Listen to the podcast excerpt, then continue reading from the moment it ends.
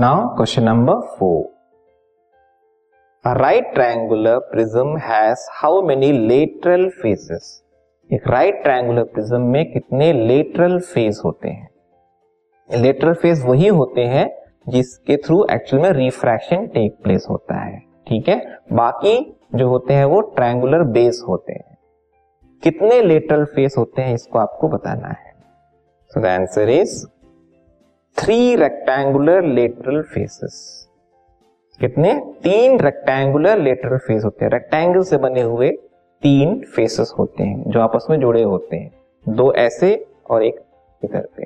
ठीक है? बाकी दोनों साइड पे क्या होते हैं? ट्रायंगुलर होते हैं। वो कहलाता है बेस और ये जो फेस होता है, जिसके थ्रू रिफ्रैक्शन होता है, उसे बोलते हैं लेटरल फेस जो कि रेक्टेंगल के शेप में होता है। इनकी क्वांटिटी कितनी होती है? Three